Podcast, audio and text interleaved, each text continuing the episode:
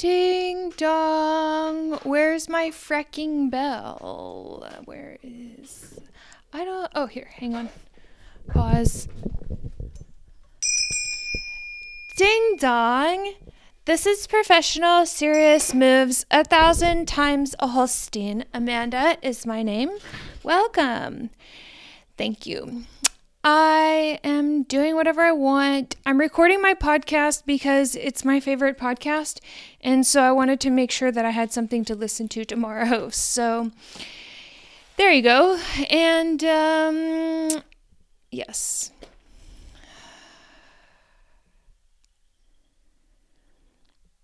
Okay.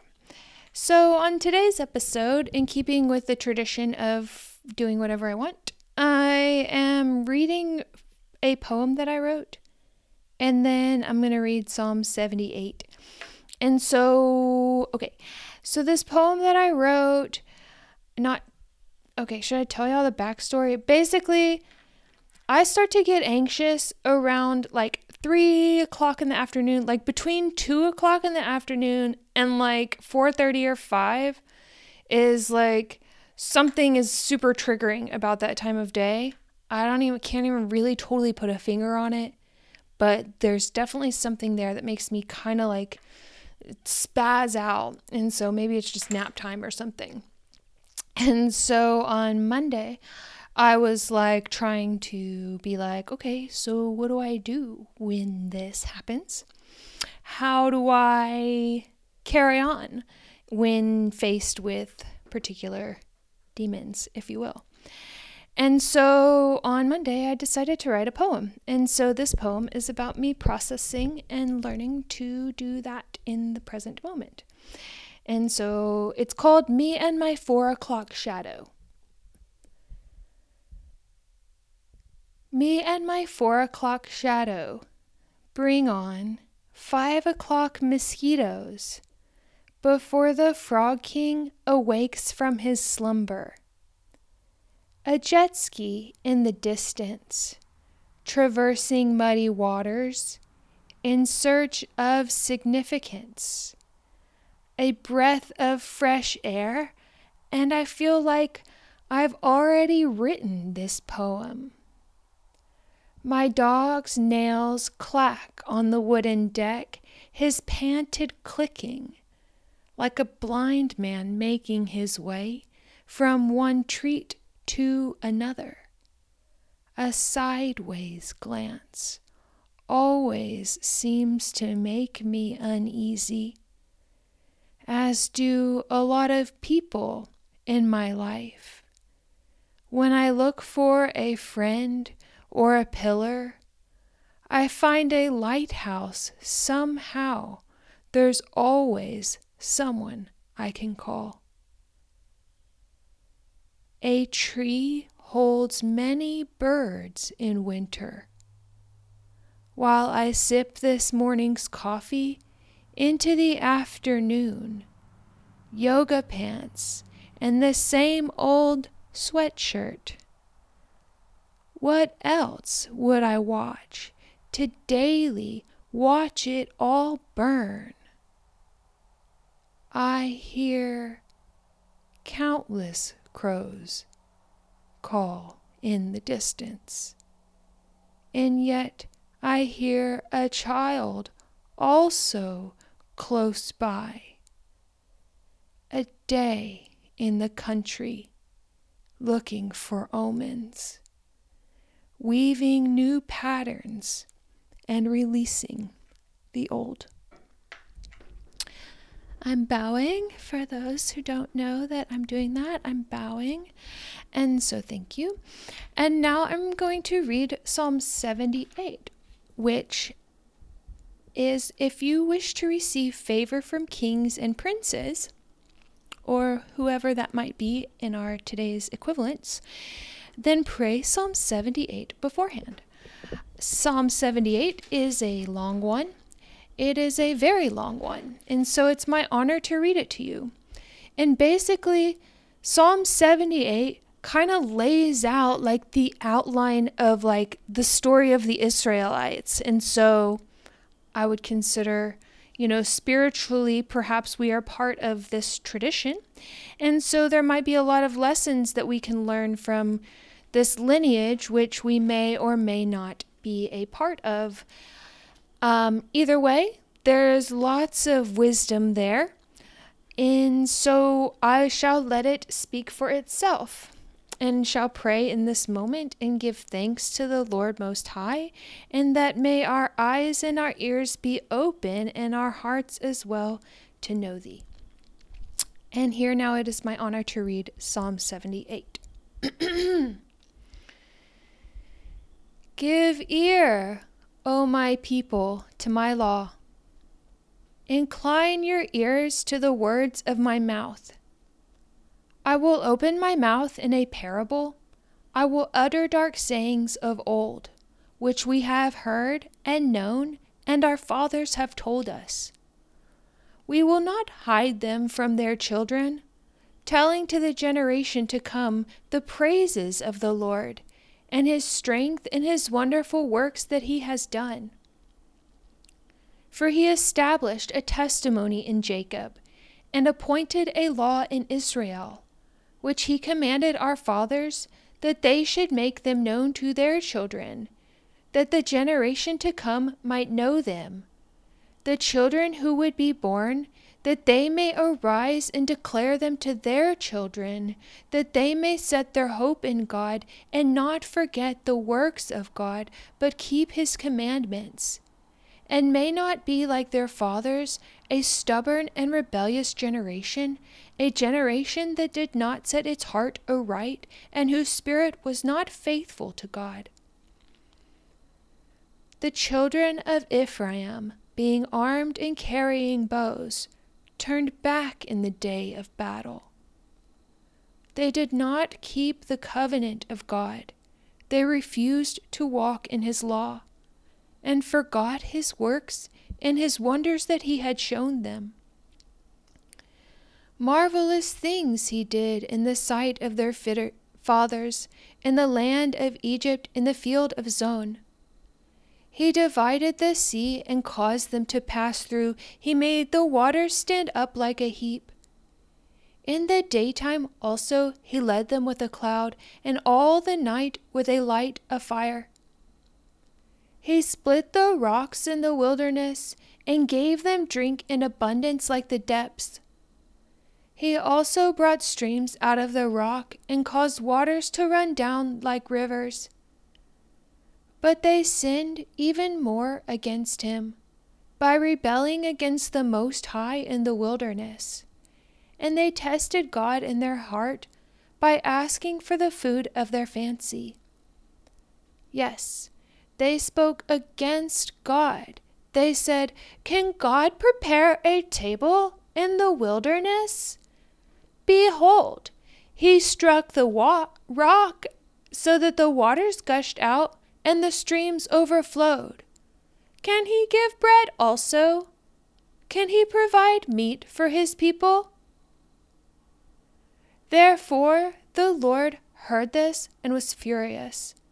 So a fire was kindled against Jacob, and anger also came up against Israel, because they did not believe in God, and did not trust in his salvation. Yet he had commanded the clouds above and opened the doors of heaven, had rained down manna on them to eat, and given them of the bread of heaven. Men ate angels' food. He sent them food to the full. He caused an east wind to blow in the heavens, and by the power he brought in the south wind.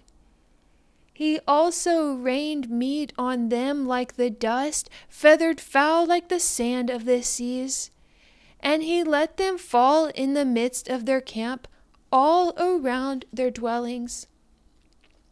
So they ate and were well filled, for he gave them their own desire.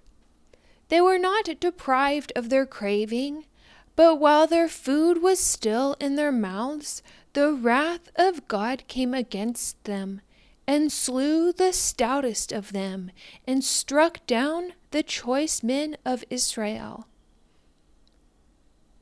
In spite of this, they still sinned and did not believe in his wondrous works. Therefore, their days he consumed in futility, and their years in fear. When he slew them, then they sought him, and they returned and sought earnestly for God. Then they remembered that God was their rock and the Most High God their Redeemer. Nevertheless, they flattered him with their mouth, and they lied to him with their tongue. For their heart was not steadfast with him, nor were they faithful in his covenant. But he, being full of compassion, forgave their iniquity and did not destroy them. Yes, many a time he turned his anger away and did not stir up all his wrath. For he remembered that they were but flesh, a breath that passes away and does not come again. How often they provoked him in the wilderness and grieved him in the desert. Yes, again and again they tempted God and limited the Holy One of Israel. They did not remember his power the day when he redeemed them from the enemy, when he worked his signs in Egypt and his wonders in the field of Zoan turned their rivers into blood and their streams that they could not drink. He sent swarms of flies among them, which devoured them, and frogs, which destroyed them. He also gave their crops to the caterpillar and their labor to the locust. He destroyed their vines with hails and their sycamore trees with frost. He also gave up their cattle to the hail and their flocks to fiery lightning. He sent on them the fierceness of his anger, wrath, indignation, and trouble.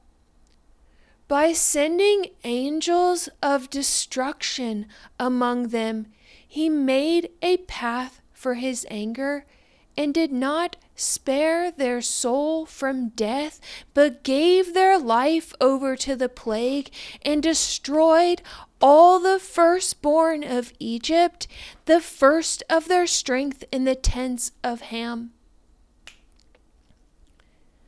But he made his own people go forth like sheep, and guided them in the wilderness like a flock and he led them on safely so that they did not fear, but the sea overwhelmed their enemies. And he brought them to his holy border, this mountain which his right hand had acquired. He also drove out the nations before them, allotted them an inheritance by survey, and made the tribes of Israel dwell in their tents. Yet they tested and provoked the Most High God and did not keep his testimonies, but turned back and acted unfaithfully like their fathers. They were turned aside like a deceitful bow, for they provoked him to anger with their high places and moved him to jealousy with their carved images.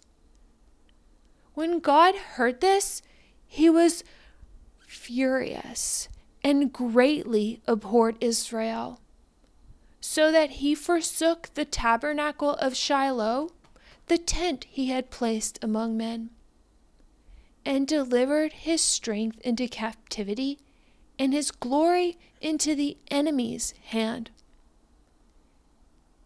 He also gave his people over to the sword and was furious with his inheritance. The fire consumed their young men, and their maidens were not given in marriage. Their priests fell by the sword. Mm. And their widows made no lamentation. Then the Lord awoke as from sleep, like a mighty man who shouts because of wine. And he beat back his enemies, he put them to a perpetual reproach. Moreover, he rejected the tent of Joseph and did not choose the tribe of Ephraim, but chose the tribe of Judah, Mount Zion, which he loved. And he built his sanctuary like the heights, like the earth which he has established forever. He also chose David his servant, and took him from the sheepfolds, from following the ewes that had young he brought them, to shepherd Jacob his people, and Israel his inheritance. So he shepherded them according to the integrity of his heart and guided them by the skillfulness of his hands.